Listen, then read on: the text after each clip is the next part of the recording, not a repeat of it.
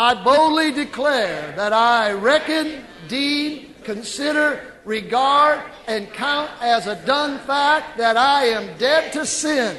I take authority over the flesh and command it to shut its mouth.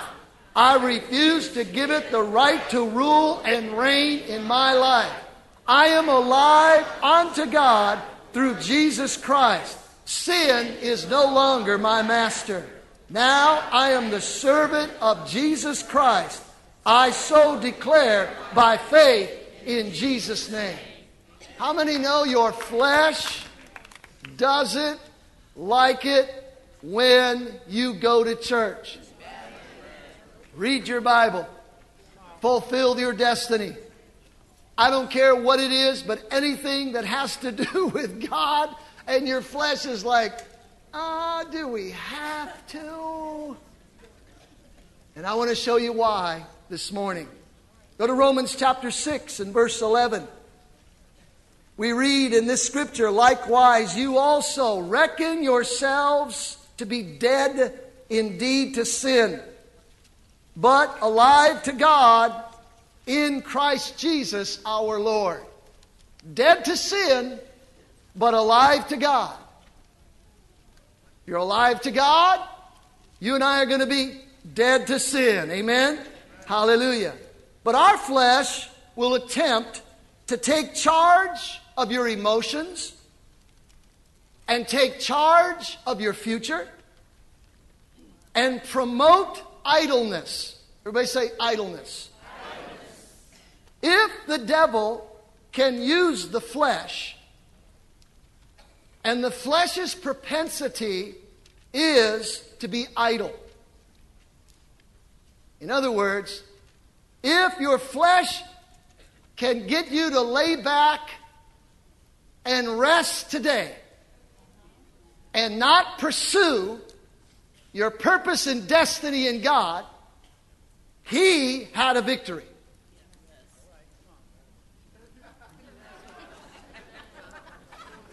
I suppose the question is who's in charge here? Your flesh loves being a couch potato. Doesn't want to worship, doesn't want to pray, doesn't want to go to church, doesn't want to read its Bible, doesn't want to pray in tongues, doesn't want to be nice, doesn't want to go minister, doesn't want to do anything. It just wants to find a soft spot and relax. I call it laziness. You know you're lazy when, on the back of your confession, number one, inaction. You know that flesh is dominating your life when there's inaction in your life. It will cause me to sit and relax while others are performing tasks all around me. Have you ever noticed a family member that comes over for Thanksgiving meal and they kind of sit there and just enjoy the meal afterwards and everybody else is doing the dishes? And you go, man, I don't understand. What they must be tired. No, they're always tired. They're like that every Thanksgiving. Well, no, what it is is their flesh is ruling them. Because the flesh will will always embrace inaction. Number 2, no energy. My flesh only allows me to do enough just to get by. You could tell when you're operating in your flesh and your flesh is predominant when all you do is just enough. In other words, you guys go to work, but when you come home, that's it. I'm on the couch. Don't ask me to go out and play ball with you. Don't ask me to do anything else. I'm not going to the store with you. I hate shopping. You know, all of those kind of things. In other words, no energy. Number three, we become careless. It allows others to keep my relationships thriving alive and vibrant. In other words, you rely more on your spouse to keep in touch with the children than you do. It's the flesh. The flesh will always look for an easier way out. The flesh will always look for somebody else to do for you what you should be doing yourself. Number four, non committed. My flesh will create more work for those around me who are not lazy. If you are married to a fleshly spouse, you're working harder. If you go to a fleshly church, the volunteers that are working are working harder because of the flesh. It's not because the people don't love God, they love God. It's not because they don't love their church, they love their church, but they're ruled by their flesh, and thus they're non committed. Number five, unused talent. The flesh never utilizing God given skill or ability and failing to reach your full potential. The flesh will keep you limited, it will keep you from reaching your full potential. We've seen this in so many cases. Young people have got skill, talent, ability. They go to school and they get subpar grades. They graduate, they go to college, they drop out. It's because the flesh is ruling and reigning in their life. And what the flesh will do is the flesh will keep them from, from utilizing their talent. Number six, limited exertion. Always asking others to do for you what you ordinarily could do for yourself. That's fleshly. Number seven, procrastination. Putting tasks off for no apparent reason. I'll do it tomorrow. Why? Because I don't want to do it today. No apparent reason. The flesh always wants to put off what could be done now. You've got to recognize these tendencies in your life. Why? Not because we're angry when we're doing your work, not because we're disappointed when you're not reaching your ability and talent. That's not the point. The point is, we are grieving because you're being ruled by the flesh and Jesus isn't Lord of your life. Are you following me so far? All right. Number eight, jobless. They adopt an attitude that doesn't care if they're poor as long as someone else feeds them. Maybe you've got somebody like that in your home that came back to live with you and are very thankful that you go to work every day, Dad. By the way, what's for supper, Mom? That's the flesh. I don't think we've really have tied those elements together to identify what the flesh is, but that's the flesh. That's the propensity of the flesh. That is its, its uh, uh, uh, definition. That's how it operates. Number nine, manipulative. Skillful at manipulating others. It is advanced at excuses or reasons why they just can't. When a person gives you reasons and excuses why they can't, and they are advanced in that knowledge, that is the flesh. Because the flesh will always find a reason or an excuse not to engage. The last one, number 10. Number 10 is a loner. The flesh relies on others to do while they do not. They usually seek out capable people to do for them. In other words, they like being friends with go getters. Because as long as the others are going to get it and you're friends with them, they'll share some of what they got with you. And so be careful who you come in covenant with and who you permit to operate in your life when they're in the flesh. Now, let's look at this for a few minutes because I believe that the Holy Spirit is saying when we come into the presence of God every day, we've got to check our flesh in at the door. Left unchecked, your flesh will try to run over you and take charge of your life. The flesh possesses a loud mouth, and it will always scream at you. Your flesh may say things like this Are you kidding? You've done way too much already. Let somebody else in the church do it.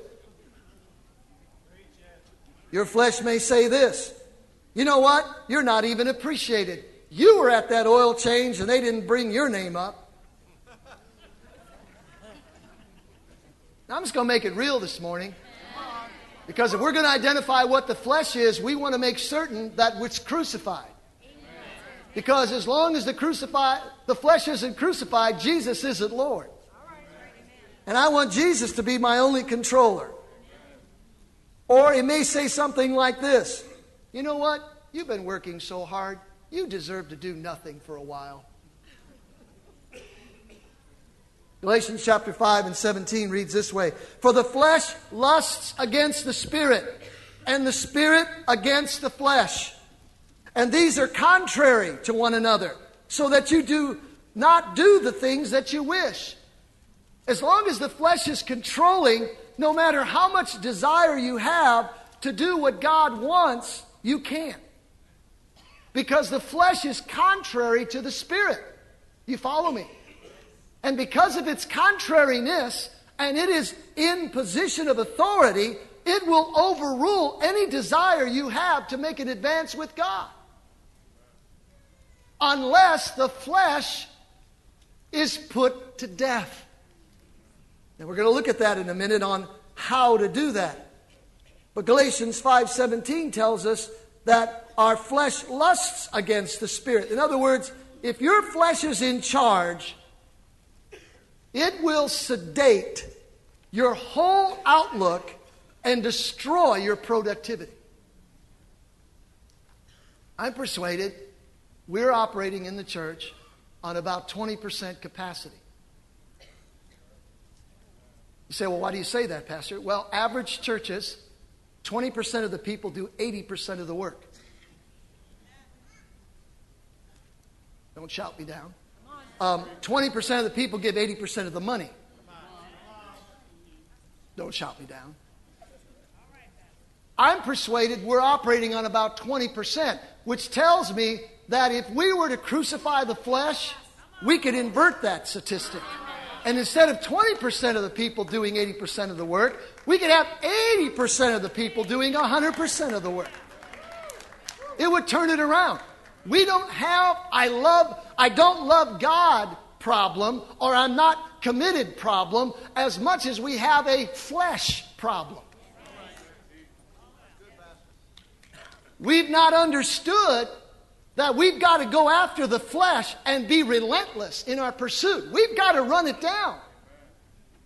And when you and I are mean to one another, or you and I are judgmental, or we are condescending to someone, or we prejudge, or we want to withdraw, or we feel like we deserve more than what we've received, your flesh is in control. And I believe that we would just take this at heart today and do a couple of simple exercises every day, we could see the church rise out of the ashes. You see, what will happen if the char- flesh is in charge? You'll lose your joy, your hope, your victory, your vision, and even your reason for living. You know, the flesh is such a discouraging element to us, it will even convince us we have no reason to live.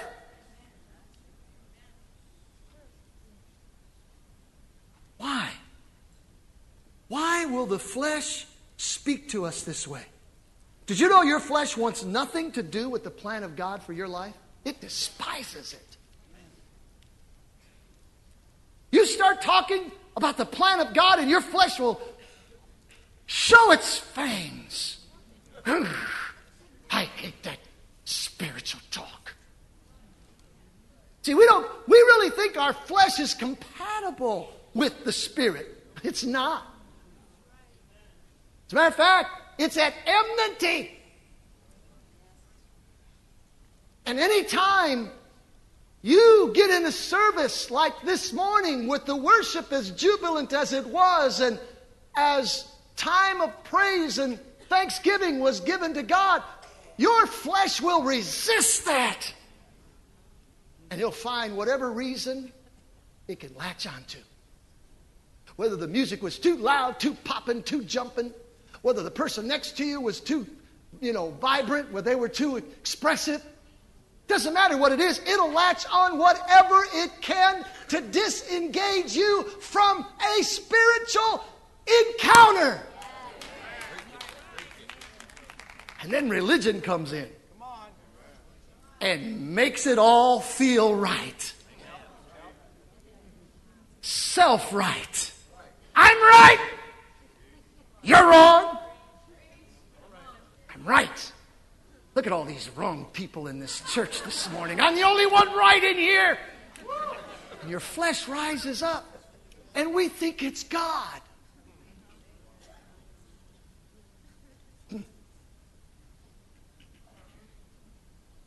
So we see this morning our flesh wants nothing to do with the plan of God for your life. In Romans 8 and 7, because the carnal mind is at enmity against God, for it's not subject to the law of God, nor indeed can it be. It can't even if it tried. So, ladies and gentlemen, may I submit to us today, we better do something about this thing. If you want to go anywhere with God, if we want to be fulfilled in the destiny God has for us, we better do something about this thing. If we want to see signs and wonders and miracles, if we want to see a region saved, swept by the power of God, we better do something. If we want a generation that follows us to love God with all their heart, soul, and might, we better do something about our flesh. The church has a flesh problem. Now, hopefully, we'll get to the point in the sermon where you can really shout because right now it's a little uncomfortable. I know that because I'm not real happy with it either.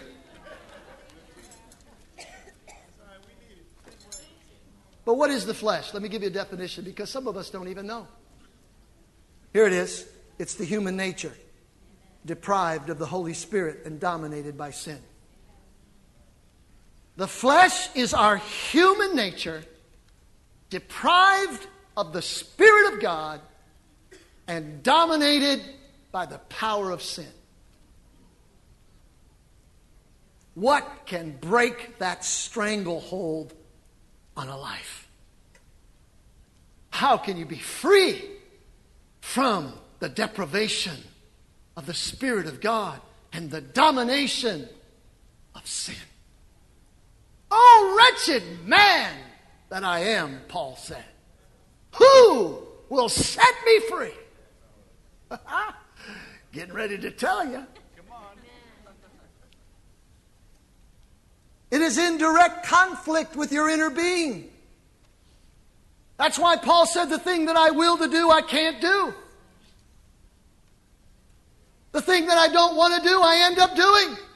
Man, I'm mad at myself again. I can't believe I did it again. Because there's a part in us that absolutely despises the Holy Spirit and the law of God. And unless that thing is put to death, it'll talk to you. It'll make you idle. It'll make you dependent upon others. That's why today I'm persuaded we've got all these mega superstars in the church that we run after because we're too idle to get it for ourselves. So we got to go to the crusade to get it from somebody else who paid the price.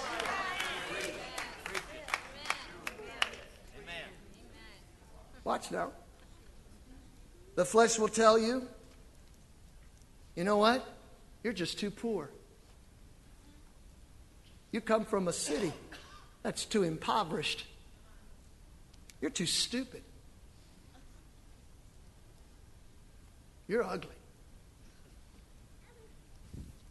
You're too uninteresting. You're too run of the mill. You don't measure up. You've messed up so many times. Who would give you another chance? Your flesh will tell you these things. Your flesh has a big mouth.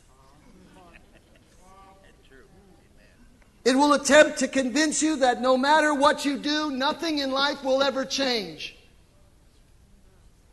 How many have ever believed that lie? Don't raise your hand. You and I have sometime or some point in our life got to the place where we were in circumstances so big we began to believe that nothing will change. That's what your flesh will always tell you. While your spirit's inside going, let me out, let me out, let me out.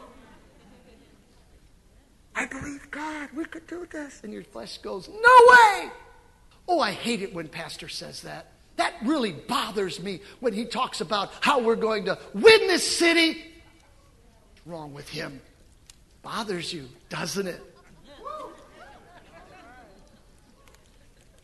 Some are bothered about the fact that we need $18,000 to go to Uganda. Man, that money could be given for some other. And your flesh.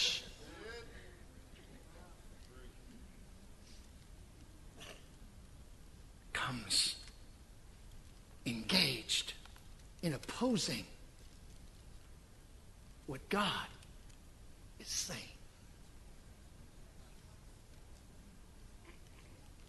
This is where I believe faith comes in. Because when you read the word, the Bible says, by his stripes you were healed. When you read the Bible that said virtue left him and that woman with the issue of the blood was healed. When you read your Bible and it says when Jesus taught the power of the Lord was present to heal. When you become sick and you believe God for healing, your flesh goes, ain't gonna happen for you. You're a lost cause, man. You're too poor. You're too stupid. You're too ugly. You're too insignificant. You're too little. You're a mess. You have to fight through that, don't you? You have to fight through that as why I deserve to be healed. Why? What God touched me. I mean, who am I? And that's where faith comes in. But you can't overpower the flesh with faith. Uh oh. You have to do one thing to the flesh. The only thing that will shut its mouth is it has to be killed. I'm aiming to commit some murder in here this morning.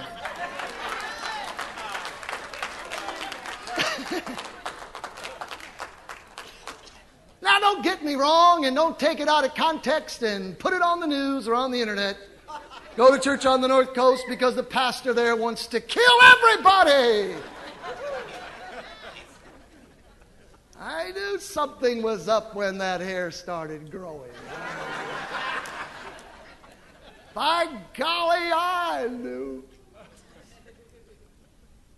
We have to check it in at the gate of thanksgiving and at the courts of his praise every day.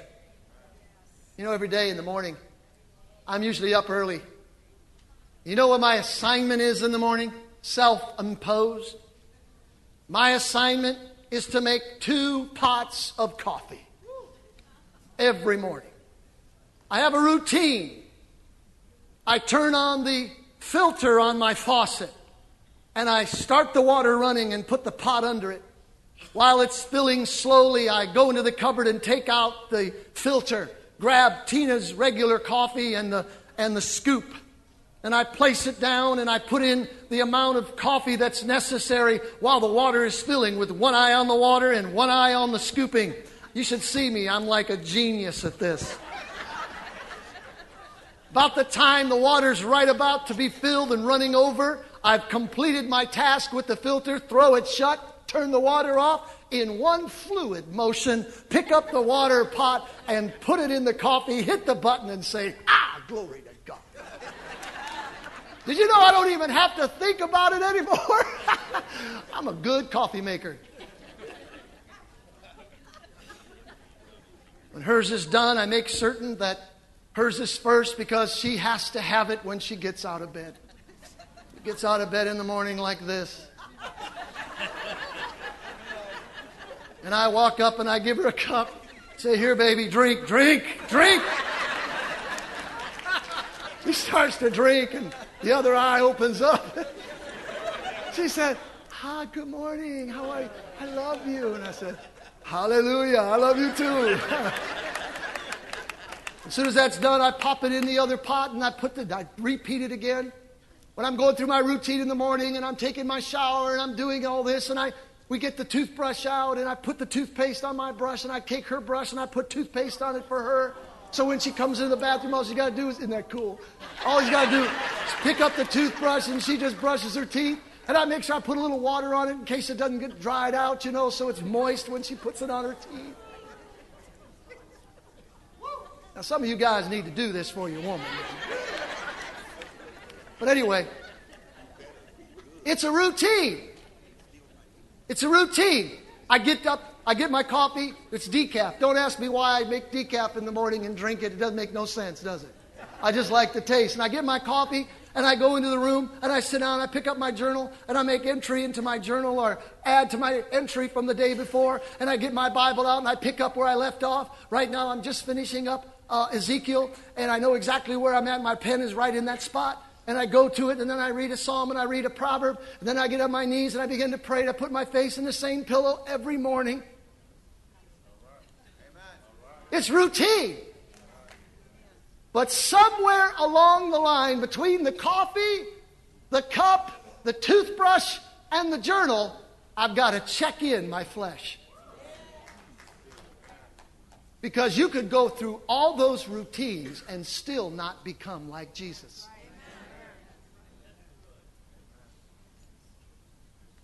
That's what expl- explains to me the people that come to church for 20 years and they're just ornery. They're mean.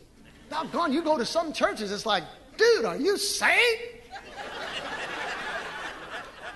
yeah, I'm saved, man. Sanctified, through the Holy Spirit, man. I say, you are? Woo! You don't act like it. Because the flesh is ruling. They're what Paul called carnal Christians. And that's why the church doesn't rise. Because the flesh doesn't have time for the things of the Spirit. Generally speaking, today, not this church, because this is a great church, all them other churches out there.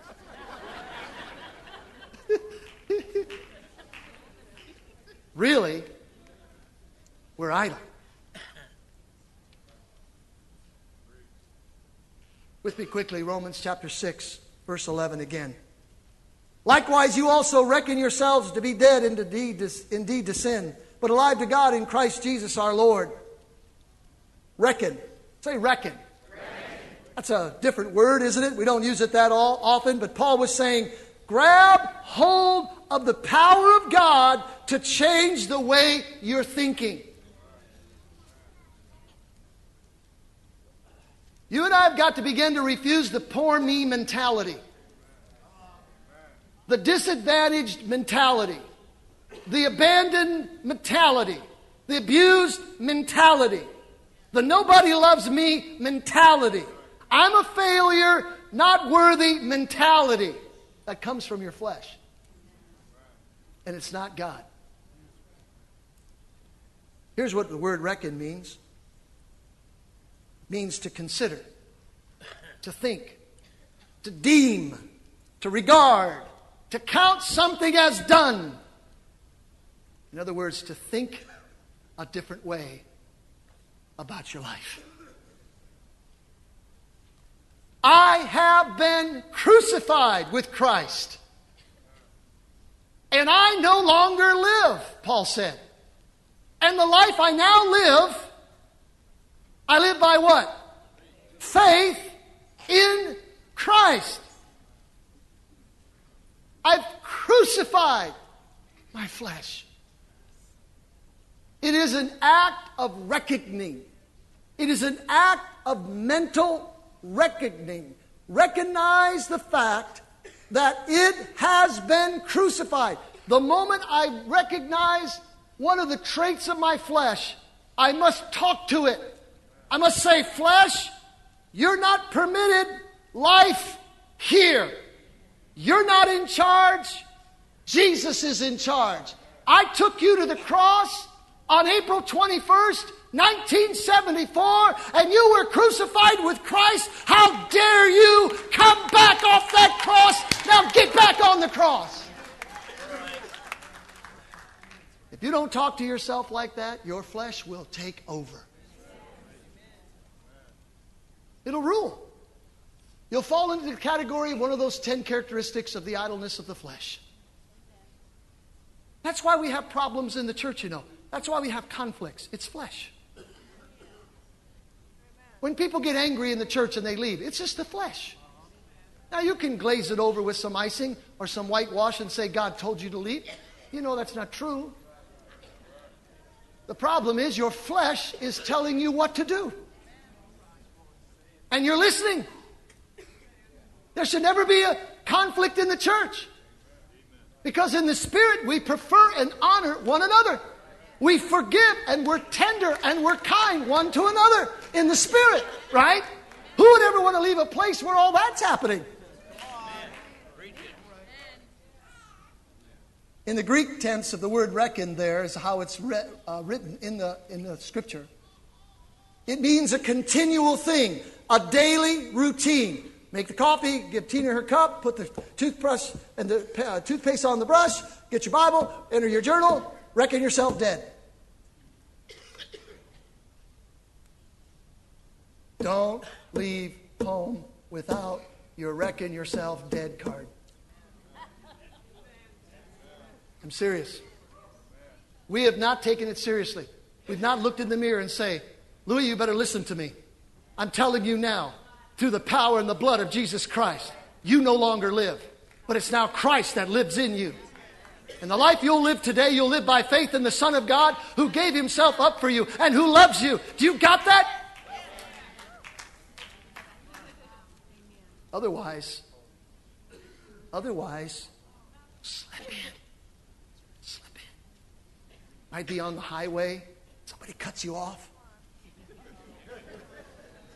Might be at the grocer, might be at work when you get a certain call or a particular coworker, you know? Or it might be a doctor's report that said you won't. And you can't. And your flesh goes, Oh, I'm finished. It's over. Wait, I thought you were a Christian. I thought you went up to church on the North Coast. I thought you heard about faith. I thought you hear, and you even say amen in the service. And now you're saying it's over? How is it over? Because your flesh refuses to fight. Your flesh will always accommodate the easiest pathway out. The pathway of least resistance. Anybody understand what I'm talking about? Is it all right? I know this isn't exactly a, a, a you know a camp meeting sermon, but do you understand what I'm talking about? All right, now watch, watch, because I'm almost done. He said, "Reckon yourself what? Dead to what? But alive to what? alive to God, righteousness. So therefore, I've got to every day reckon myself dead to sin and alive to God. I don't know how many funerals I've done over the last 30 some years, but I tell you what, too many. I don't like them. Never did. From the first one, from the last one I just performed. I don't like them. I'd rather do anything else but call somebody else. I don't want to do them. Second on my list is weddings. They're tough. You know why they're tough? Because there's two families trying to come together. Now, it's not a problem with the married people, it's the married people's families. But that's another story. Let's go back to the funeral. Well, I think they ought to stand over here. No, I think they ought to stand over there. I'm standing there going, Look, somebody stand somewhere. oh, there's a lot of flesh up in here tonight. Anyway. Have you ever been to a funeral where people are like emotionally undone? I mean, it's so sad. I, I feel, I just feel for them. They come in and they, they walk in and they see their loved one for the first time. And they just lose it. and they collapse. I, have even seen people try to climb inside and grab hold of their loved one. I, I'm serious think of God, you don't, you, you can't, don't, don't, you know, and what do you do? Do you tell them no? Do you tell them? And, and they're, they're looking at, they're touching their faces. Sweetheart, sweetheart, I love you so much. I love you. I love you. And they're just. I mean, there's all this emotion on the one side of it, you know? Tears are falling down on the corpse. They're, they're, they're ruffling the hair. The glasses are sideways on the face. You know, they can't. It's like, what, what's going on? And that corpse just lays there. Did you know the word reckon yourself dead is from the Greek word where we get corpse? So here's what Paul's saying. Every day in your mind, think yourself to be a corpse. Now, what does a corpse have? No heartbeat, no vitals, no smile, unless they put one on you. You know, them fake smiles. No life. You could take a feather and tickle under the nose of that corpse. And you know what? They would never sneeze. They wouldn't move. They wouldn't laugh. Why? Well, Pastor, it's obvious. They're dead! And that's exactly what Paul was saying you and I have to do every day. Reckon ourselves to be a corpse. A corpse. A human corpse. Non responsive to sin. Listen to this. Just as, just as non responsive to sin as a dead person is to life.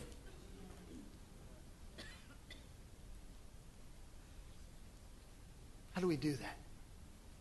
We refuse lying ins- insinuations. We speak to ourselves this scripture and we command our flesh to shut up. Remind it it lost its power and rule at the cross. Philippians chapter 4 and verse 13 says this I can do all things through Christ who strengthens me. How many believe that? I can do all things through Christ who strengthens me. The next time you say you can't, I want you to exchange the T in that word can't, and I want you to put in there the cross of the Lord Jesus Christ. And the next time your flesh says you can't, I want them to see, and I want you to see, and I want your flesh to see the cross that says, I can do all things through Jesus Christ. Tell your lazy, idle, complaining flesh to stop. And you know, some of us, we don't really feel that poorly about our flesh. We kind of like it. Hey, Pastor, you're talking about saying goodbye to a very good friend. We've been buds for a long time. Now you're telling me to cut off this relationship? I'm begging you to. Will there be days where the flesh will have a comeback? Yes. But you got to throw him back where he belongs. How many times will I have to do this, preacher? Daily. Paul, the great apostle, says, I die. Say it with me. I die daily. Every 24 hours, I've got to die. Every 24 hours, I've got to have, she's got to have her coffee. Every 24 hours, I've got to die. If Paul the apostle had to die every 24 hours, come on, church.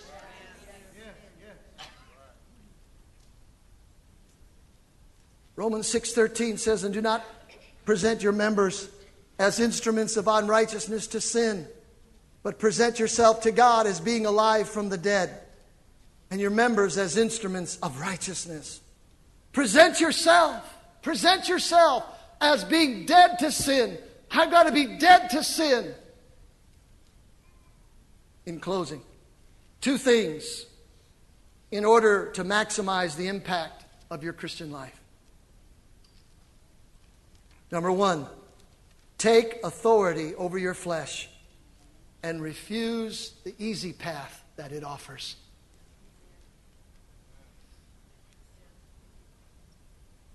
I'll give you a simple illustration. Sometimes I'll go into a room in our home and I go to sit down. On the way there, I'll see a toy left from when the children were there a week, a couple days or a week later. And I think, oh my gosh, look, there's a toy. And I go sit down. And I think, you know, I should have put that away. And inside, something says, you could do that later. Or it'll say, Tina will get it. Or it says, those kids come back, they're going to pick up these toys. The characteristics of our flesh are so subtle and we become so common and so uh, comfortable with them, we don't even recognize when it's beginning to operate in our life. We just think it's the way we are. It's the flesh. Because it's a tendency for idleness, it's to blame others, it is to get someone to do for us that which we could do ourselves. So every once in a while, I win the victory. And I tell myself, get up and pick that toy up and put it away. So she doesn't have to do it. All right. Be right back, God. I was reading my Bible too. Put my Bible down. I walk over there and pick up a little plastic nothing and put it back in the toy box and go back and sit down. And God says, I love the way you serve your wife. Yeah, God, I'm pretty cool. Aren't I? Woo! Jesus. And then when Tina comes down, she doesn't even know it was there. She didn't know I picked it up. And so I've got to say something. I say, baby, do you notice anything different in here? Because the flesh wants to pump it up, right? Somebody tell me how good I am, please. Number two, yield yourself to God every day. Then your body, mind, and emotions cease to be a slave to your flesh. Yield your body. Yield your life to God every day. Don't let anger control you. Don't let resentment control you. Don't let blame and pointing of fingers to others control you. Don't let futility take over your life and your mind, thinking that you'll never see a change. That's a lie from the devil. And God wants to do miraculous things. This morning, I'm going to ask you to help me do something that God told me to do, and I can't do myself. I need people who are willing to help send me to Uganda for nothing other than connection and covenant of heart. And say, Pastor, if all I can give is a dollar, I'll give it. And so our ushers are going to come this morning, and I'm going to receive a special gift that'll go towards facilitating the pastors' conference this year the orphanage, the interior displaced people's camps where we'll be doing portable Bible schools, the trips and mission into the Sudan, helping me to pay the expenses along the way to rent a van, a driver, all of the details of this great trip. Maybe today God's speaking to you to say, you know what? Write a check that's significant sow into missions like you've never done before. I promise you, every penny that you give today will go in its entirety into missions. Every part of it will go towards this trip. And so, Father, thank you for the faithfulness of your people. Ushers, come. And we thank you in Jesus' name. Amen. Now, don't get disappointed about the old shave it, shave it thing. It's okay. It'll be all right. I just felt.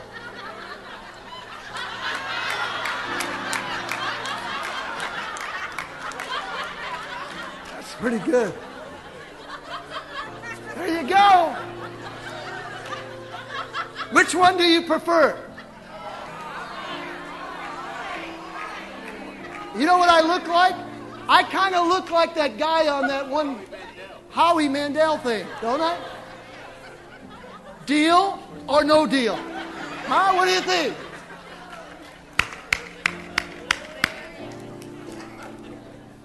If it gets that long on the left, I'll never do that. I'll put it in a ponytail so you don't freak out, okay?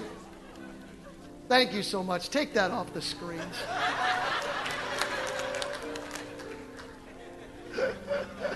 Jordan Laticos, you are in big trouble because I know that was you.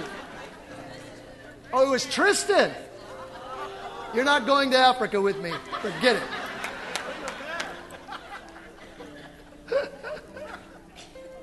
All right.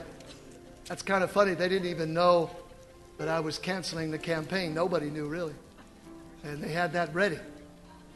Pastor Troy, you and I will talk later, too, because I know you had to tell him it was all right. Thank you for your gifts. We're going to close the service this morning. Pray with us as we travel from here to Beechwood. Your other part of the family is waiting on us over there. And uh, thank God for the ministry over there. Also, I wanted to say a hearty welcome to a dear, dear lady that's back from Florida. Sister Sophie Burris is here, looking as beautiful as always. Sophie, could you stand and just wave at everybody? This is a beautiful lady that we love so much. Good to see you, Sophie. And I see another special lady here today, a dear, dear friend of the ministry and lifelong, really resident of CNC. Brittany's here. So, Brittany, stand up. Come on, wave at everybody. She's here for mom's birthday. And I also wanted to welcome Robert. Laura Schumann's brother, all the way from Texas. We met just this week when Laura was walking. Would you mind standing, Robert? Just waving at the people. God bless you and welcome. If you get a chance, welcome Robert. He is here with his children to support his sister Laura as she's making her way back to wholeness. And I went to visit her this week and I came into the PT room and lo and behold, she was walking like she's a champion. And I said, God, you are a good God. She's going to be fully restored. Amen. So, right now, Pastor Troy is going to come. Before we leave, if you've not given your life to Jesus Christ, boy, why don't you receive him today? I want to tell you guys that were baptized today how good you made me feel. You brought me to tears. I want to say thank you for your obedience to the Word of God. Thank you, guys. That was awesome. That was awesome. Let's build this church. Let's reckon ourselves dead to sin every day. And let's win somebody for Christ between now and to the end of the year. Will you covenant with me? I think we could do it. Everybody win one soul to Jesus. I believe God's doing that in unique ways. God bless you. Have a great day. Pastor Troy, come on and close the service. Amen. Church on the North Coast, did you enjoy that message today?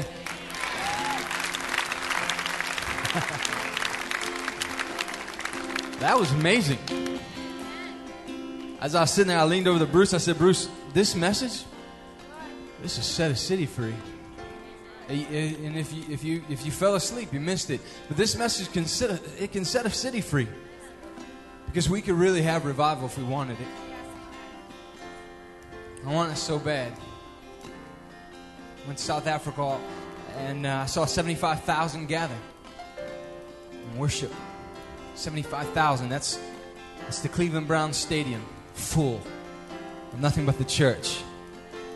Black, white, yellow, green. Full. Screaming. Praises resounding from miles and miles and miles. Traffic jams. canceling work, businesses closing down. It could, it could happen. But what it's going to take is it's going to take you and me, the person to the right, and the person to the left. repenting, considering ourselves finished, dead, saying, I, I don't, I don't want to live anymore like that. Jesus, take me. My destiny is in your hands. Speak every moment to me. Make me obedient. I had this experience yesterday, actually. You know those red box things, you know, where you go and you rent a movie? Well, sometimes you have to uh, wait in line as you rent the movie. And uh, I, I, try to be considerate of the person that's, that's there and not get out and kind of stand over top of them. So I was just kind of waiting, you know. And I was, then, but then there are other people pulled up, so you're like, you got it. Uh, I'm next. Well, there was this one fella there, and he was, he was a good old boy. I like good old boys. I, am a good old boy, but I can, I can, go, I can go in or I can come out. You know, I can, I can ride both sides of the fence. You know, I can, I can dress like this, and then I can put on my camo and go kill a deer. I can do that. I got it like that. And then I can play basketball too. I, am a weird character. So, so I was dressed kind of like this.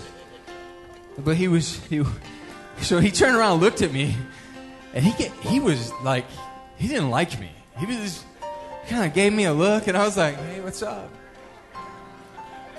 Just kind of. And then he didn't, like, he was angry. Like, this dude was just angry. And I was just like, I look back at back, I'm like, what, what did I do? just standing here, man. And I'm not even that close to you. I'm over here, you know? And uh, so he gets this one movie and he walks away. Well, then I noticed that there's another movie coming out, you know? And I'm like, excuse me? Forgot your movie. and he's like, and then he, then, then I was polite. I was, I, I passed the test. I passed the test. I didn't get angry. I didn't, I didn't, I didn't shove back. I was like, hey man, you forgot your movie, dude. And he was like, oh yeah, you know, he kind of had to eat it at that point. But I was like, have a great day, man. Next time I wear my camo. We got to pass the test. You just got to consider yourself dead, church. We got to die. We have to, we have to die. We have to you have to say, you know, it doesn't matter if I'm tired, it doesn't matter how I feel. So this morning, why don't we do this? Come on, everybody, stand up this morning. Why don't we do this? The Bible says this He who has the Son has life. It says if you have the, if you have Jesus, you have life. And if you don't have Jesus, you don't have life. So if you're one of those people this morning, you came in here and you don't have them. How do you know if you have them? Because if you have them, you're alive. If you have them, everything's full of life. There's nothing negative. There's nothing you can't overcome. Because if you have them, if he's on the inside, there's nothing that you can't overcome. There's no depression that can get on you.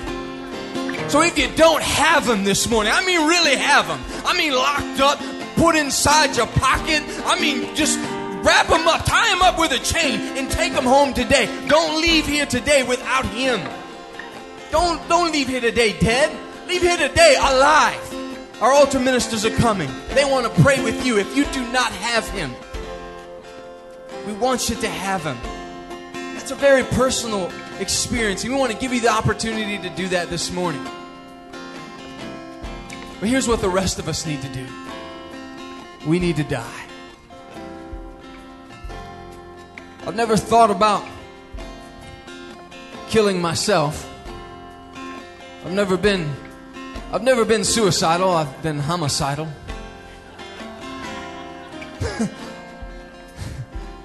so let's let's kill the flesh this morning. Everyone together.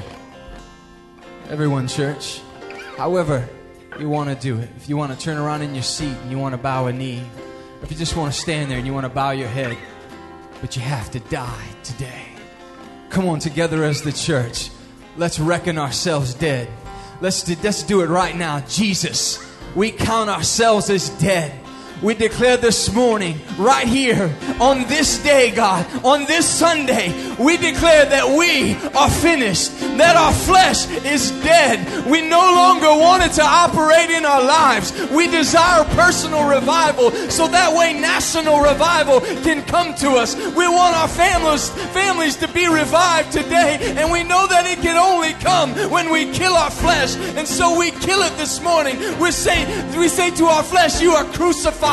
We lay it down right now. This is a significant day. This marks the beginning of life, abundant life for every one of us, God. We thank you, God, this for this day that you've given us. We thank you for the abundant life that you've blessed us with. We praise God. We praise God today. We praise you, Lord, and we declare that you have all authority in our life. Now take it and revive a nation. Take it and revive this city. Take it and revive our schools. Take it and revive this city. Take it now and revive every place where we go.